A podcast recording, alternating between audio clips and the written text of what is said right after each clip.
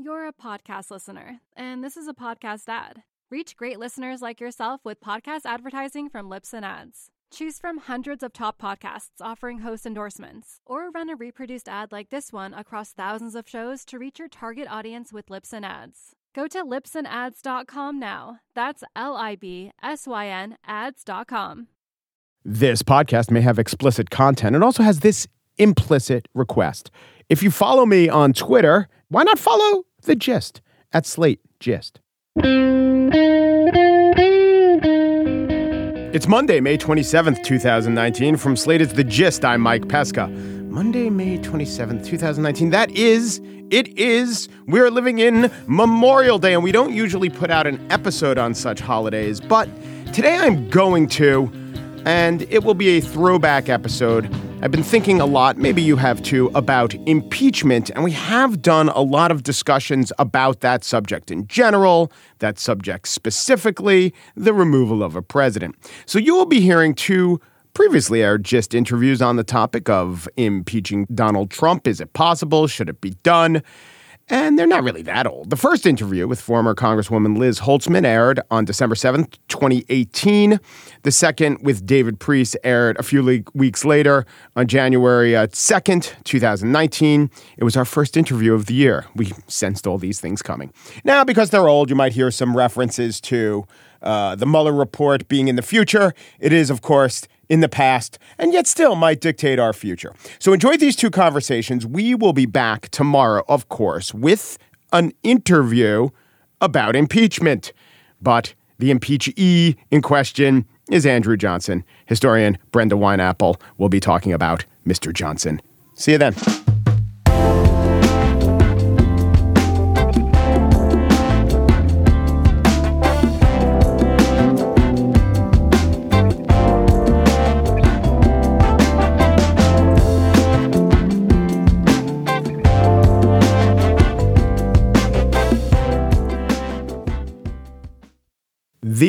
Youngest woman ever elected to the House of Representatives, beating an incumbent from a borough of New York in the Democratic primary, going on to win office, causing a sensation. You think you know who I'm talking about, but you don't. I'm talking about Elizabeth Holtzman, or as I knew her all those years growing up in New York, Liz Holtzman. She is now the author of The Case for Impeaching Trump. She served on the Judiciary Committee that did just that or recommended the impeachment of Richard Nixon. Former Congresswoman Elizabeth Holtzman joins me. Hello, thank you. Well, thank you for having me. So, I am going to get to impeachment, but I want to ask you a question or two. When you joined the House of Representatives, how many women were there? Oh, I think there were fewer than 20. Yeah. So, were you treated, you're a member of Congress, you should be afforded all the rights and status, but were you? Were there elements of discrimination because you were a woman? Well, I'll tell you, when I was uh, lobbying not to get on the House Judiciary Committee, um, I didn't want to be on the committee, even though it turned out to be Right. really the right committee to be on. I But it didn't, didn't know seem that. it didn't seem like a plum assignment at the time. Definitely not. I went to one of the members of the Ways and Means Committee who was instrumental in making the selection of committee assignments. And he looked at me and he said, Nah, Ms. Holtzman, just because you're a woman and a Jew, you don't have anything to worry about here. but you want to know something? He was right. yeah. And just to give you I some was really upset by that comment, but uh, he turned out to be right because in the end, the seniority system, which was at work, allowed me to move up in Yeah. the system, and I became chair of a subcommittee. On top of that, um, because of my work on the House Judiciary Committee, which m- during the impeachment process against Richard Nixon, which won the respect of the American people, my colleagues in the House were very grateful to all of us who served on that committee because we restored the reputation of the House of Representatives. So I got a little extra. Uh, I might have deserved it, but I got a little extra respect and uh, support in the House. Okay, let's get on to uh, the impeaching or the case for impeaching Trump. It starts off with an argument against those like Alan Dershowitz, your former professor, who would say that while we might find Trump's actions objectionable or immoral, the remedy is not an impeachment remedy. It's if you want to vote vote him out, vote him out, or if you want to oppose his policies. Why do you say Dershowitz is wrong? Well, Dershowitz is wrong for several reasons. The framers of the Constitution actually had this very debate. Should there be impeachment to remove a president from office? Some people said we don't need impeachment. We've got elections every four years. What do we need impeachment for? Others came back and said, think about the damage a president can do until the election takes place during the four years of office. That was the argument that won. The framers understood they needed to deal with a rogue president in office. And then there were serious conversations and debates about what the grounds were for impeachment. The framers were trying to walk a fine line. They didn't want the Congress to control the president, they wanted a strong president. On the other hand, they wanted to be able to preserve democracy, and they knew a president could destroy democracy in many ways. And so they created three grounds for impeachment treason, which is defined in the Constitution, bribery, which is a pretty well understood mm-hmm. term, mm-hmm. and then something called high crimes and misdemeanors. High crimes and misdemeanors is a very obscure term. Most people have no idea what it means. And sad to say, Professor Dershowitz doesn't either, because a high crime and misdemeanor doesn't talk about a normal crime. It means a crime committed by somebody in political or public office. Right. People maybe hear that phrase and say, oh, serious crimes and misdemeanors. But then think about it. Why would the word misdemeanors be put in there if you meant serious. So high refers to the office, but Correct. this opens a door. And I know that you quote Professor Black and and uh, Cass Sunstein. Does high crimes and misdemeanors, in your estimation, is the definition of that anything Congress wants it to no, be? No, that's what Gerald Ford said when he was trying to impeach Justice William Douglas. He yeah. said, of course. Congress can impeach anybody for any grounds. I mean, I guess Congress can do what it wants to do, but if Congress is adhering to the law, and not abusing its powers, then it has to adhere to the definition. Well, that's what, in a way, I'm doing Dershowitz's work for him. He does say a president should be only uh, impeached for criminal acts. But that's wrong. But, totally wrong. But then, if he could be impeached for non-criminal acts, yes. what is the definition? Ford's the definition, definition whatever Congress yes, says. but that was that was not accepted yes. at that time, and we created a pretty good definition during the impeachment proceedings against Richard Nixon, which won not only uh, respect from all the members of the House of Representatives and from the Senate. There's no question that Nixon resigned rather than be actually convicted by mm-hmm. the Senate and removed from office. But the definition was one that people could understand. namely, it's an egregious misuse of the power of the office of president that threatens the democracy, the rule of law, or the civil liberties of Americans. That's a I know it's not a precise standard, but it's a pretty strong standard. It eliminates spitting on the sidewalk, getting a traffic ticket.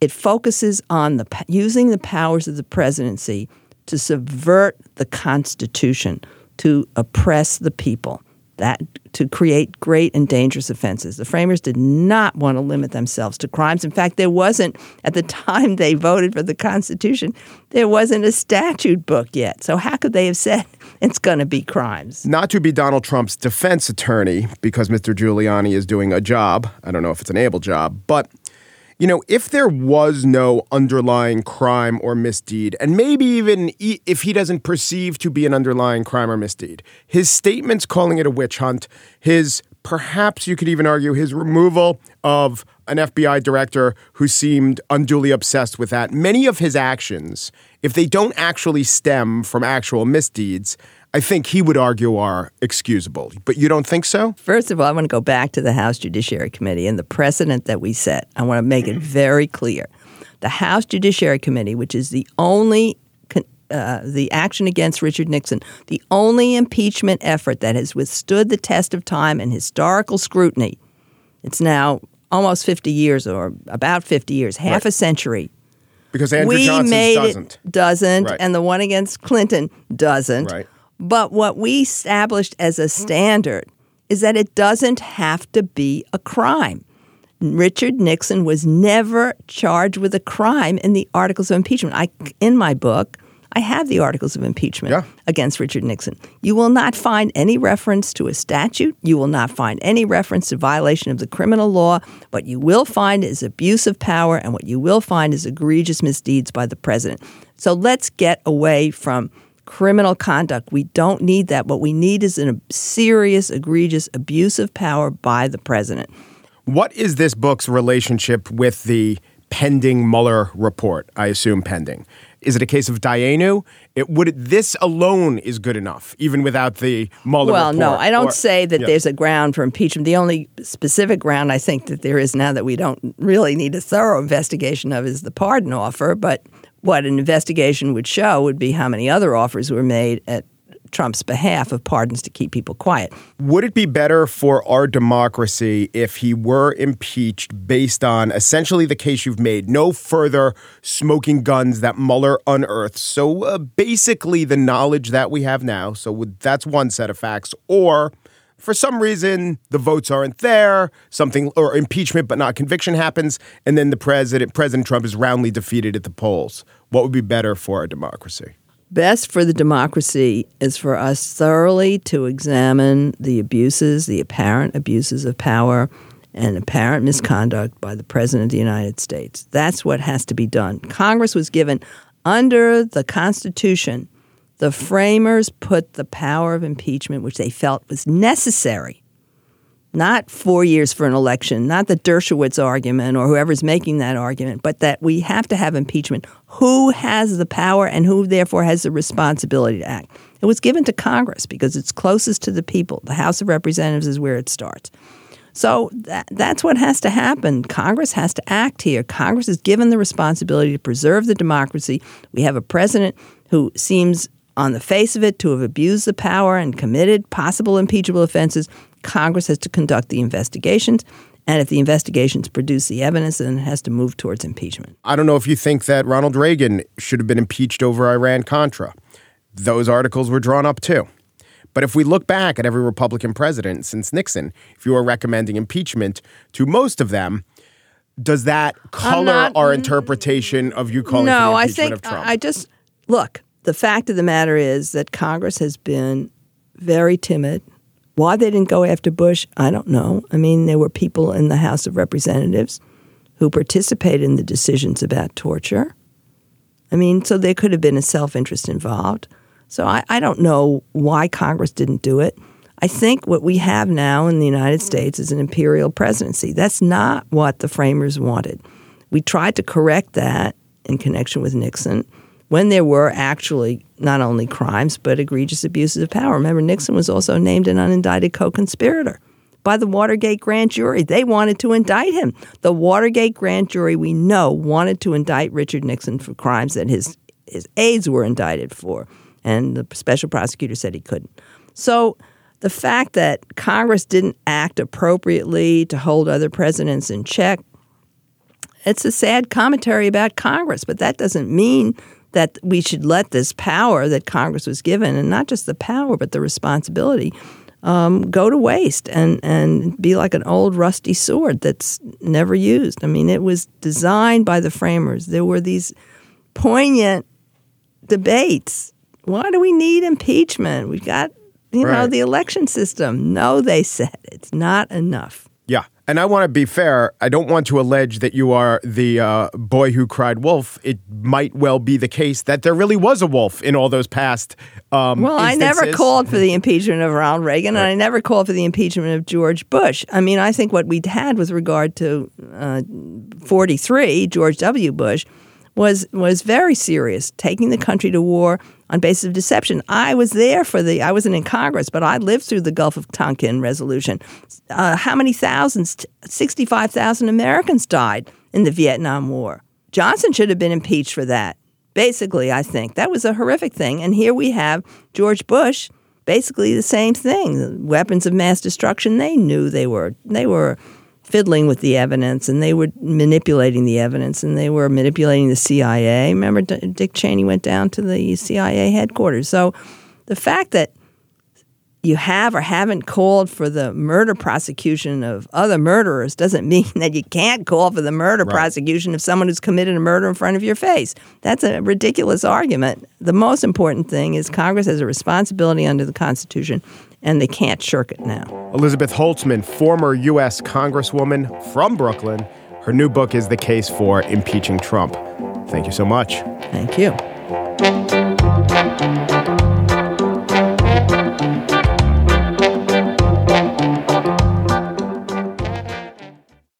Peanut butter, well, that's how to get rid of gum in the hair. A tomato juice bath, that is how to get rid of uh, when you get sprayed by a skunk or when your golden retriever does. But how to get rid of a president? Hmm, they've tried guns and bombs and flying an airplane into the White House. They actually kind of tried that. It was thwarted. They've tried impeachment. They've tried freezing the president out. They've tried denying the president a renomination. And everyone's favorite, president loses at the ballot box. A new book called How to Get Rid of a President is subtitled History's Guide to Removing Unpopular, Unable, or Unfit Chief Executives. The author is David Priess. Hello, David. How are you? Hello, how are you? So, which president would be a tomato juice bath? Who would that apply to? You know what? Let's go with one of the lesser known ones because no one will be able to call us out. Let's say Franklin Pierce. That's his thing. Yeah. So I love the uh, parts about um, Tyler and Taylor, and this is just a strong legislative branch, and you know, even early, even maybe Monroe, a strong legislative branch just denies the guy his agency. But with the presidency becoming more powerful, is that even possible anymore? It, it is possible. There's no reason that we can't revert back to the Article 1 legislature doing its job. And it's been an aberration for a while. We have the imperial presidency and all of these powers both being taken by and being granted to the executive branch. But there's no reason it has to be that way. In fact, some people thought with the election of 2016 that we would institutionally see that happening. Hasn't worked out, but nothing's stopping it. What about the Andrew Johnson lesson? Is that so far away as to be inapplicable to today? Yeah, the, the backstory on Andrew Johnson quickly was that he came into office when Abraham Lincoln was, was shot and killed, but he was from a different party and he was generally an asshat. He didn't treat people well, even his own friends. I think they were called dough faces, but you, the, the technical term was asshat? We- We'd have to find the primary sources, but I believe that's the connotation. And he definitely didn't get along with anybody, including people he needed to get on his own side, people who were inclined to believe uh, in him still. He alienated them. So he ended up becoming the first impeached president because he just couldn't seem to get along with anybody. Now, that was a case, yes, of Congress exerting itself. I mean, they, they impeached him, they came damn close to removing him. But it was also a case of institutional restraint because the Republicans had a two thirds majority in the Senate, which is enough, according to the Constitution, to remove a president who has been impeached. And they still didn't do it because they thought that they could do just as well if he was in office for a few more months and then they get their own guy in. Is the failed conviction, so impeachment failed conviction, did that in any way change the conception of the threshold to impeach a president? And what I specifically mean is there was no underlying crime. There were misdeeds and he was a terrible president and hated. But, you know, it's kind of vague in the Constitution as to the definition of high crimes and misdemeanors. So did this mm-hmm. change anyone's mind about the threshold for impeachment? You know, it didn't seem to. I found some of the contemporary accounts that talked about why some of the representatives and senators later regretted their votes one way or another, but almost always they regretted it in terms of impeaching him and then voting to convict. But it didn't seem to change the national conversation about impeachment. It was still seen that the impeachment by the House of Representatives itself was a stern rebuke. And it was thought that very impeachment led to a change in the behavior of Andrew Johnson. He was a little bit less of a jerk after this. It seemed like this was his wake up call, not to mention that he made some promises about things he would do better in order to avoid conviction and removal. But it didn't seem to change the notion of impeachment itself as a rebuke. That came much later with Bill Clinton's impeachment. You know, you mentioned there in that answer that the impeachment itself, I think with uh, President Clinton, it was seen as a failed process, that there was an impeachment and no conviction, and, you know, what a, what a, what a shame that was, and what egg on the face Congress had. And it would just be seen as, I, I guess, an indictment, no conviction, and the prosecutor would get uh, embarrassed. But back then, um, it wasn't seen that way. It seemed to have worked. And also, the founding fathers, I guess there's some evidence that were that process to play out, even the founding fathers would say, well, that's fine. That's what we had intended. Absolutely. Impeachment doesn't seem to have been intended as only worth it if you get a conviction. The idea was the impeachment itself is a slap across the face.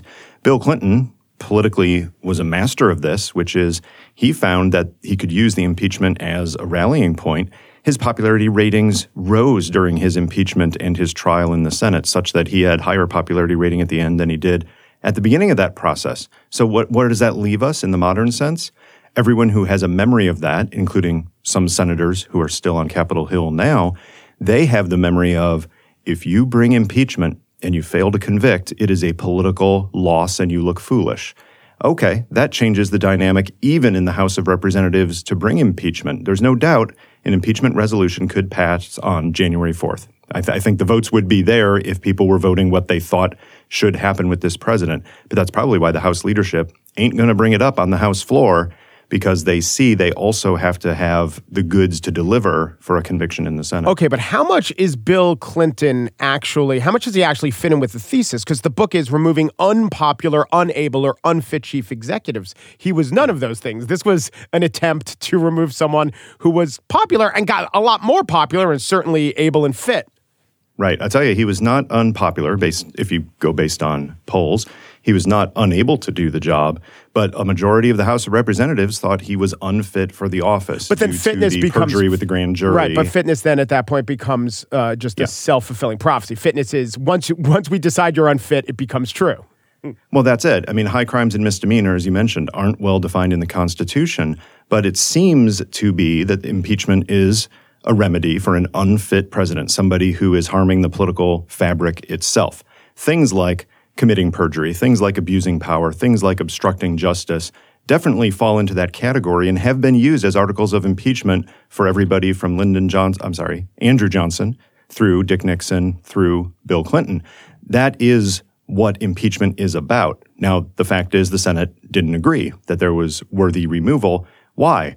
Because of that that word high. And with Bill Clinton, we got to be careful how we use that word. Uh-huh. But the idea was that the high in high crimes and misdemeanors has to do with whether it affects matters of state. And they said, yes, Bill Clinton committed perjury. Yes, Bill Clinton obstructed justice. But he was doing it to cover up a personal affair. He wasn't doing it in order to exploit the government for his own uh, pocketbook or to actually destroy the government in some way. So that's, I think, how senators came down on it and said, yes, the things he did were abhorrent. Personally, he shouldn't have done it. But you don't remove a president for doing those things when it's about a personal issue.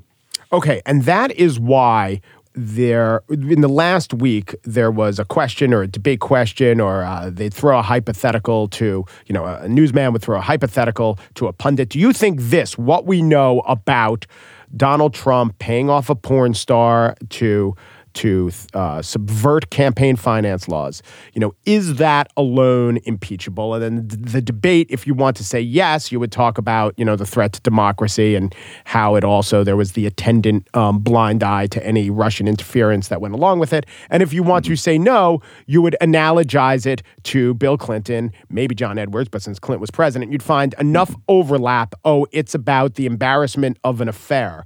Now, I don't think it's even worth getting into the hypothetical because I think a lot of other things are going to come out so that we won't be asking ourselves, oh, is this FEC violation uh, sufficient to impeach the president? But what do you think of that question?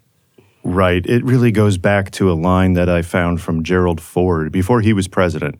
He was involved in the House of Representatives with uh, an impeachment of a judge. And he said, you know, high crimes and misdemeanors, and therefore impeachment is whatever the House of Representatives decides it is. Mm-hmm. And that is, it's left up to each individual member to decide does this rise to that threshold?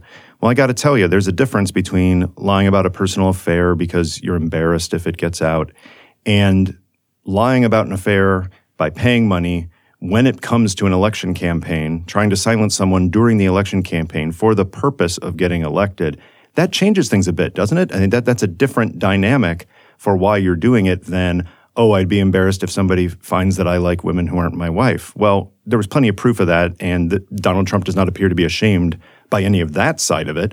It appears to have been linked to the campaign itself. So that that is something that some people on the Hill could interpret. But that's only one thing. And there are several other things that sure look like the kinds of things the founders were talking about in terms of corruption getting into office or in terms of abusing the power of the office to protect oneself against criminal investigations. Those are the things that, honestly, I'm interested in two things going forward. One is what the special counsel investigation finds because the investigatory tools that the special counsel has are well beyond what we've seen in public reporting. And then number two, I want to see the actual articles of impeachment because if they have specific acts that are no kidding obstruction of justice, um, that's going to be a lot harder for people just to excuse away. Yeah, and to get to let our audience in on this, how many times have you sat across a desk or a table or touched knees with uh, Robert Mueller?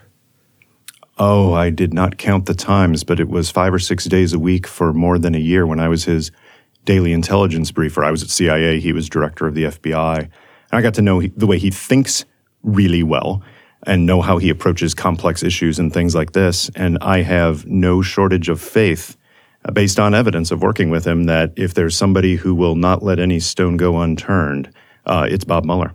Okay, I have two more questions. One is a recent poll showed that 62% of Americans think that Trump has been untruthful about the Russian probe. And one might say, oh, that's a clear majority. And I might say, what the hell's wrong with the other 38%?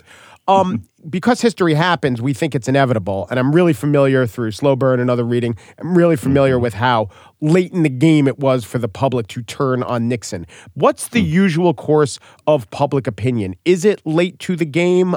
Or right now we in a position where a surprisingly significant part of the public is still not seeing what is in clear sight about the unfitness or inability of the chief executive, and therefore he's not as unpopular as he needs to be. Yeah, we get into some issues of psychology and framing here in terms of are people seeing it and excusing it away? Are people seeing it but not understanding it? Or are people literally not seeing it? That is, they don't see because of the polarized media. Right, right. They're siloed in their information. They literally don't see Yeah, these yeah. things. Um, I was shocked just recently to see that when Michael Flynn was in court and there was supposed to be a sentencing going on, it was the headlines on virtually every media outlet out there. And then I saw on Fox News the the main story was about whether uh, cookies are male or female, Uh-huh. and I thought now I'm beginning to understand that 62 38 percent because when you've got people who aren't seeing the news as it is reported through most outlets, if they're only getting their news through one or a few primary outlets that don't cover that same information, well, they're literally not seeing the situation the same way as the rest of us. We haven't had a president who, from beginning to end, which is the way it's looking, has had this low of a floor. The, the, the issue is how come it hasn't moved lower with some of these revelations coming out? Right, and that's that's hard to say. That's my that question. Might be an information are, we, bias. are we in a unique position in terms of Mm-hmm. here? Let us compare this president to the amount of evidence that has been presented to argue for his uh, inability to do the job. Compare it to other presidents at this point. Is this president doing better? Yep. He, he's doing better in that he still has, in a sense, part of that polarized media and even part of this party he hijacked to to support him. Now, what does that mean, though? Well, either you have what we would call the elites saying, you know what, we realize that the general public isn't all seeing the same information, and so it's incumbent upon us in, let's say, an impeachment hearing or then the conviction trial in the Senate, it's incumbent upon us to look at the actual information rather than the media spin. Okay, so that's job one. But Jim Comey said it in April of this year earlier, as you referred to. He said, short of something that is catastrophic, we should not impeach the president because that's a decision that belongs with the American people, and they need to be responsible for doing this directly instead of having it done for them indirectly. Well, tell you what, 62 to 38 percent would put this in one of the most catastrophic elections in history if those numbers are somewhat relevant to how the election turns out. Right. And here's my last question. In the past, when we have gotten rid of the president by nonviolent means, when we've decided, we've, our elected officials, got together and decided, well, this went poorly, um, has America actually flourished as a result? I know the lesson of Watergate, and after Watergate, Yes. there were all these sunshine laws and uh, uh, reforms swept through uh, Congress and our national politics. But what about the other times? I got to tell you, in writing this book, I felt like I was going to a very dark place. I was writing about presidents who had severe depression and were incapacitated, unable to make decisions, including Abraham Lincoln for part of the time he was in the White House. I was writing about people who were actually taken out by assassins. I was writing stories about presidents who lost their own parties and got kicked out of their own party while president. This is a dark political history. But by the end, I realized wait a minute, I'm looking at this the wrong way. The story here isn't about all the bad presidents we've had.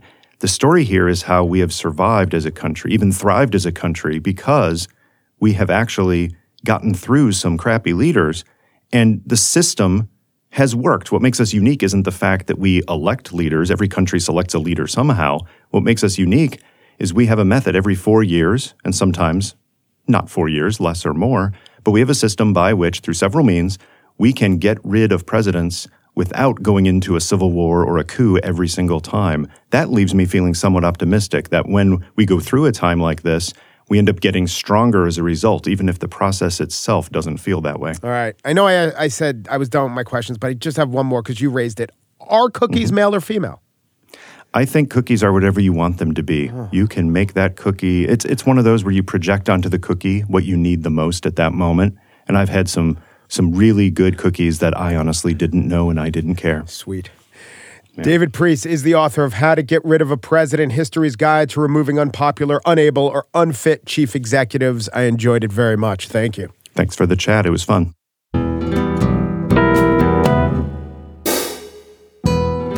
And that's it for today's show. There must be 50 ways to remove a president. Yes, 50 ways to remove a president. Gist producers Pierre Bienaimé and Daniel Schrader know that you just push him over, Grover. You call the popo, Woodrow. TJ Raphael, senior producer of Slate Podcast, says you give him some spoiled sherbet, Herbert. And listen to me. The gist you arrange for his ruin, Martin Van Buren.